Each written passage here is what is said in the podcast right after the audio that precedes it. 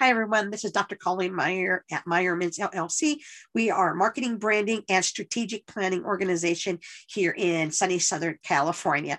And today I want to talk to you about five easy steps to grow your business. This is going to be our new series. This is the first step, which is conducting an analysis. Let's just jump right into it. I have customers tell me, Colleen, I don't understand what's going on with my business. I don't understand why it's not growing. I don't understand we used to have this many customers. Now we have these many customers. So it's down 10%. Customers aren't returning. We're not growing. What is happening? So we don't want to guess. We don't want to guess. How is guessing going to help your business? We want to conduct an analysis. We need to know what's happening in your business. And there's these two gentlemen, Clark and Estes, and they wrote a book called Turning Research into Results. And they say there is three different elements to look for when you're conducting analysis in an organization. And one is the K, knowledge and skills, M, motivation, and O, organization. So it's a KMO model. So let's kind of peel back the onions a little bit and, and let's talk about the K, knowledge and skills. Now, a lot of times I go into business and I'll say, so how do your, are your employees trained? You know, do, what was their onboarding like? Did you give them enough training? Did you touch base with them? What did it look like? And they'll say, yeah, they had, I gave them, you know, two hours of training or one hour of training or two days worth of training. They understand what their job is. Then I go talk to the employee and they don't. So we have to make sure that when we're training our employees, that we're touching base with them. So tell me what I just said to you. Tell me what my expectations of this particular job duty is and then they'll tell you what they think it is and you can now you can get an understanding of whether or not yes they understand what's expected of them or no they don't quite got it so let's just go back at it again. And then there's also um, when they're first coming in the first 90 days what i like to do when i'm in onboarding an employee is i do training i onboard and then the first month we do training and it's not continuously training. So we have our onboarding process, we do some intense training, but then we spend the rest of the month kind of following up and making sure that that person feels comfortable, that they understand, and that they feel like I'm there to make them successful. And I do that again for month two, and I do that again for month three. But each month that goes by, it's a little bit less, and a little bit less. So it's not about being I'm not talking about being heavy handed and micromanaging somebody. I'm talking about making sure that they have the skills and the knowledge to do their job and that they feel supported because you're working with them for the first three months to make them and of course beyond. And that would be like if something happened like you've got in a new procedure a new machinery of course you want to continue to train the people. But we're talking about onboarding in the first three months. So invest in those people invest in that time and make sure that those people have the knowledge and skills. Because I'll ask, I'll ask the owner, do you have the knowledge and skills? Yep. I ask the employee, they say, nope. So making sure they understand their job, making sure they understand the policies and procedures of your company. You know, you're not going to be on your cell phone all day long. You know, I don't want you, you know, if you're you know, if, if, there's time to lean, there's time to clean, we can clean. So, but these things need to be inside of your policy you know, no texting, you know, you know, you know, no smoking out front of the building. We want you going back of the building. So making sure that they understand these things, because a lot of times business owners will come along and say, I'm gonna, I'm gonna, do I terminate this person? Do I right? Well, did you train them? Did you tell them it wasn't okay? Did you tell them that these are the expectations of you? So you have to understand the knowledge and the skills of your people. And if you're not sure, ask them, do a focus group, do some surveys. You can use surveys that go out anonymously, you know, through various um, apps that are out there, programs that you can use. So ask them how how how do they feel about what's going on, and also, you know, have a secret shopper come in and have a secret shopper, you know, kind of ask questions. There's all kinds of ways you can get information on whether your employee is feeling comfortable and make observations. You guys, it's so simple. Stand back and just watch. How are they doing their job? Do they look confident? Do they look, um, you know, that they feel like that this is, they got this? Do they feel um, confident when they're interacting with your customers. And if you see something that's not working, there's your problem, you know, solve it, fix it, have job aids, do some quick training, you know, have somebody buddy up with them and have a buddy system. So there's different ways, but you, if you don't analyze it, you can't see it. And then there's the M, motivation. Now there's two types of motivation that I think of. One is you got your employee that's motivated. Yes, this is great. This is, I love this place. I, I love my job. I love my customers. Those are the ones you want, right? But sometimes we have the ones that come in like that but the old ones are like, this place is horrible. This owner and the customers are horrible.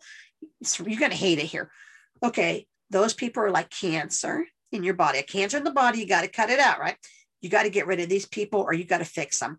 And, and what I mean by fix them, like give them the opportunity to change, give them the chance to make improvements, put them on an action plan, follow through, follow up, go over expectations. And if this continues to happen, then that's why I'm like, this person has to, you know, um, find a place that better fits their personality than your organization. Because I'm telling you, you think branding is, um, you know, sign on the wall, the color of your your your your color palette for your business. It's the look. Those are all true. But let me tell you, it's going to brand your business the faster than anything is your customer service. If your customer service is horrible, then you're not going to it, it, it's you know people can destroy your business. So just make sure that they're doing great customer service.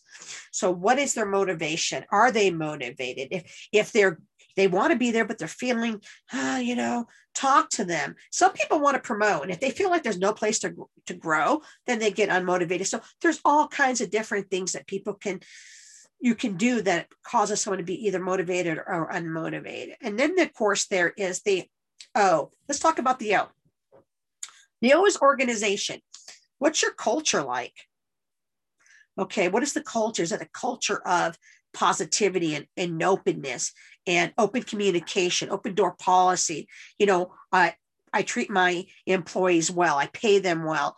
You know, we have things set up, you know, so people can, you know, we have a complaint process that's set up. Or is it a culture of fear you know, oh, I don't trust anybody. Some they're, you know, they're going to go tell on me. You know, I work for a company that when you walk into the corporate office, it was so tense because everybody there was afraid and everybody there would go back, you know, because it's all about saving your skin. They would go tell this person did this because they're trying to get brownie points with that particular owner or that particular boss or that particular stakeholder. And what it's doing, it's tearing apart the the, the infrastructure of your business. You can't run a successful business with that type of mentality. Because let me tell you what's going to happen. The good people are going to be like, I don't need this. And they're going to leave. And who are you going to be stuck with? That's right. The people that are not doing what they're supposed to be doing. Okay. not the top people, not the top skilled people. You're going to be stuck with the un,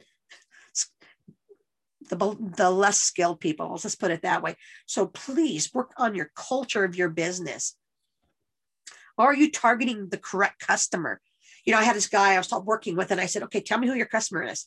Everybody, no, no, no, no, no. Your customer is not everybody. No, that's not true. So do a buyer persona, create a fictional character that represents your client. And doing that by looking at who's my client? Is it male or female? what percentage of each? What age group? Are they single people, family people? Who are they? What's their socioeconomics? What kind of hobbies do they have? What does that look like? And then you can create this buyer persona that represents who your customer is. And now you're able to better market them. And what, let's talk about marketing for a minute. So you find out who your buyer is. Now, this is part of the organization, right? The O part. What does your marketing look like? Okay. Um, are you doing social media posts? Are you doing pay per clicks? Are you doing email marketing? There's all kinds of different things you can be doing for marketing, but are you tracking it? What does that look like? Are you tracking it? What are the insights? Are you driving people? You know, are people clicking to your website, but nobody's buying? Then you're not converting them into buyers. Why not? What's going on? So you need to look at that. So you're looking at your culture, you're looking at your marketing, who's your customer. You're going to be looking at is it easy for me, my customers, to buy from me? So the other day I was on a website trying to get a uh, pizza ordered to have it delivered. That and it was a national brand, and it was so hard for me to get into when I got into the to pay, it kept booting me and booting me and booting me. And I'm like, okay, I'm frustrated and I don't want this pizza anymore. This is ridiculous. This is a national brand company and I can't get in to pay for my pizza. And I've also had other problems with their site, even just loading and showing, you know, their menu. So, uh, you know, it's like three strikes, you're out, you guys. You know, I'm, I'm done with this. I, I, I go somebody, go to somewhere else and I can buy pizza somewhere else and, and make it not a hassle for me. So is it easy to buy from you? What's your website look like? You know, your checkout system, if you're doing an e-commerce business. So these are the things you kind of kind of have to start looking at and thinking about. So let's just quickly recap. Conducting analysis on your business. We're looking at KMO model, knowledge and skills of your employees, we're going to be looking at the motivation of your employees and also you, the motivation too. And then your organization is your, or what about your organization? You do need to change. Do you have a operations manual? So I was researching this company and working with them to see what, what, what some of the issues are, and they didn't have a operations manual. So remember, an operations manual is it's a manual that talks about how you're going to operate your business. So these are the things that you need to look at. So next time we get together, we're going to be talking about solutions. So we found out what our problems are, and now we're going to create solutions. Okay, this so we'll get that out to you tomorrow. And so this is Dr. Colleen Meyer, Meyerman's LLC, and this is the five easy steps to driving your business and growing your business. Thank you.